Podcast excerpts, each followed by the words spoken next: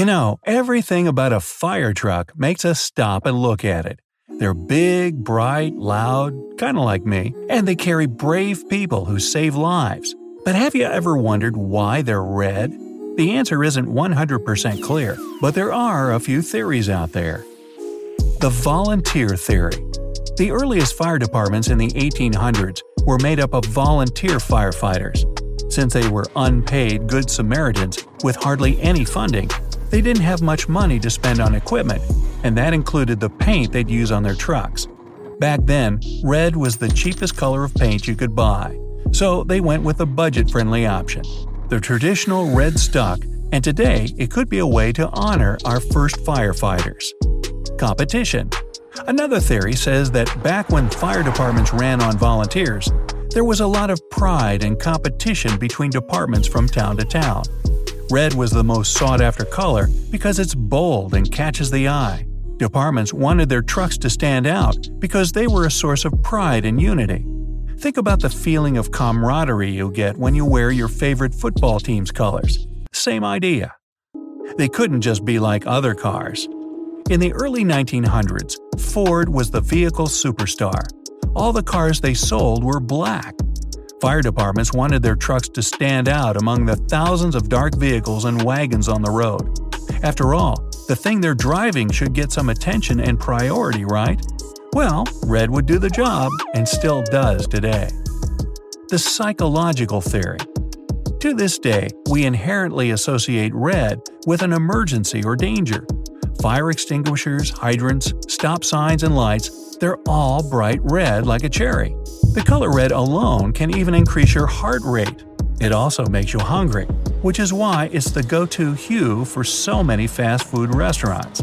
Makes sense that fire trucks would be painted a color that psychologically puts you on alarm.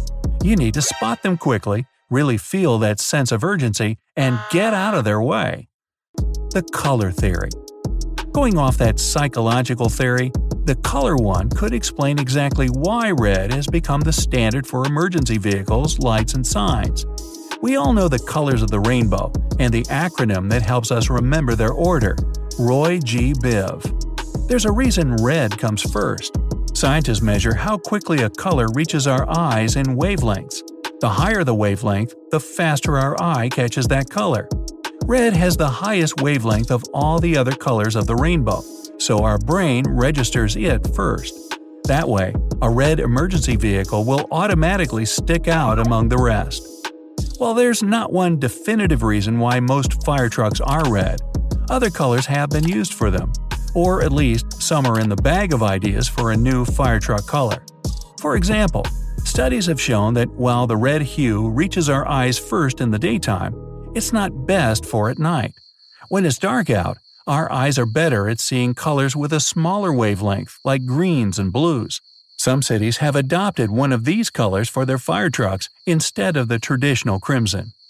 Other places have even more surprising colors, like orange, pink, yellow, and lime green. Hey, don't giggle yet, that might not be a bad idea, especially that last one. Researchers have found that red fire trucks are in three times more road accidents than those of other colors. In fact, lime or yellowish green seems to be the best color that accommodates our eyesight during both day and night, according to one New York optometrist. So, why haven't we switched things up across the board? Perhaps it's the psychological associations with red, or maybe the tradition that's held on so near and dear to our hearts. What do you think? Should we change the color of our fire trucks, or stick with red? What color would you pick? Let me know your take down in the comments. While you're typing away, I've got some other cool fire truck facts to fill your plate. Number 1. What's with the Dalmatians? Ever wondered about the association between these monochromatic spotted canines and the fire department? These super smart and trainable dogs were the first emergency sirens. Back in the days when fire engines were pulled by horses, a Dalmatian would run ahead of them and bark loudly to clear the path. We have fancy sirens for that now, but plenty of departments like to keep the pooch around for tradition's sake. 2. The earliest fire engine was from ancient Greece. It was only a large pump in an aqueduct system that shot water, but the concept evolved in ancient Greece. It took some 1700 years for it to appear in Europe, where it developed into the horse drawn fire engine. With industrialization, the fire truck eventually grew into the life saving engineering marvel that we know today. 3. Fire truck versus fire engine. Now, we might use the terms interchangeably, but they're two different things. The fire engine is what brings the pumps and hoses to the scene, while the truck delivers all the ladders in case they're needed. The fire engine usually arrives at a fire first, since it has the water and hydraulic equipment needed to fight the fire, plus any chemicals that could help. The truck transports all the firefighters to the scene, along with all their safety equipment. 4. The ladders. Firefighters are trained to go up sky high on these ladders.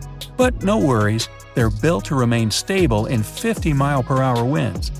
We tend to think of fires as something that happens out in the country or in the woods, but they occur in skyscrapers too. Nicknamed the Bronto, short for Brontosaurus, these ladders can get firefighters up to 300 feet in the air. Just don't look down. 5. The pumper, tanker, and ladder trucks.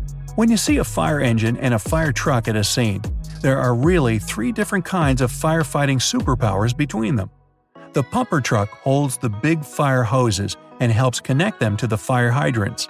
The tanker truck holds a large tank of water just in case something goes wrong with a fire hydrant. The ladder truck, well, it's got the Bronto, of course. 6. That price tag, though. These trucks are a huge piece of machinery built to help save lives. Such an important vehicle comes with a hefty price tag. Not to mention, they must be equipped with the latest technology and they need regular maintenance to stay in tip top shape.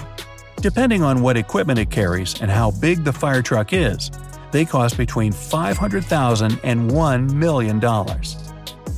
7. How big are they? When I said they're a huge piece of machinery, I meant it. Fire trucks can be up to 42 feet long and weigh an astounding 40 tons. New York firefighters train for two weeks to learn how to drive these giants. Part of their training uses a virtual simulator and an obstacle course that they must pass. 8 the fastest fire truck in the world. It's called the Hawaiian Eagle, and get this, it's rocket powered. It holds the record for the fastest fire truck in existence, and it can reach speeds up to 407 miles per hour. Flames actually shoot out of the back of it. It's not used to fight fires anymore, but it's still pretty mind blowing. 9. Water versus foam. It takes a lot less foam to put a fire out than it does water. Chemically, it's way more efficient. Foam suppresses the flames better than water, and it keeps whatever's fueling the fire from coming in contact with more oxygen. Having foam inside those hoses instead of water makes them lighter and easier to handle, too. 10.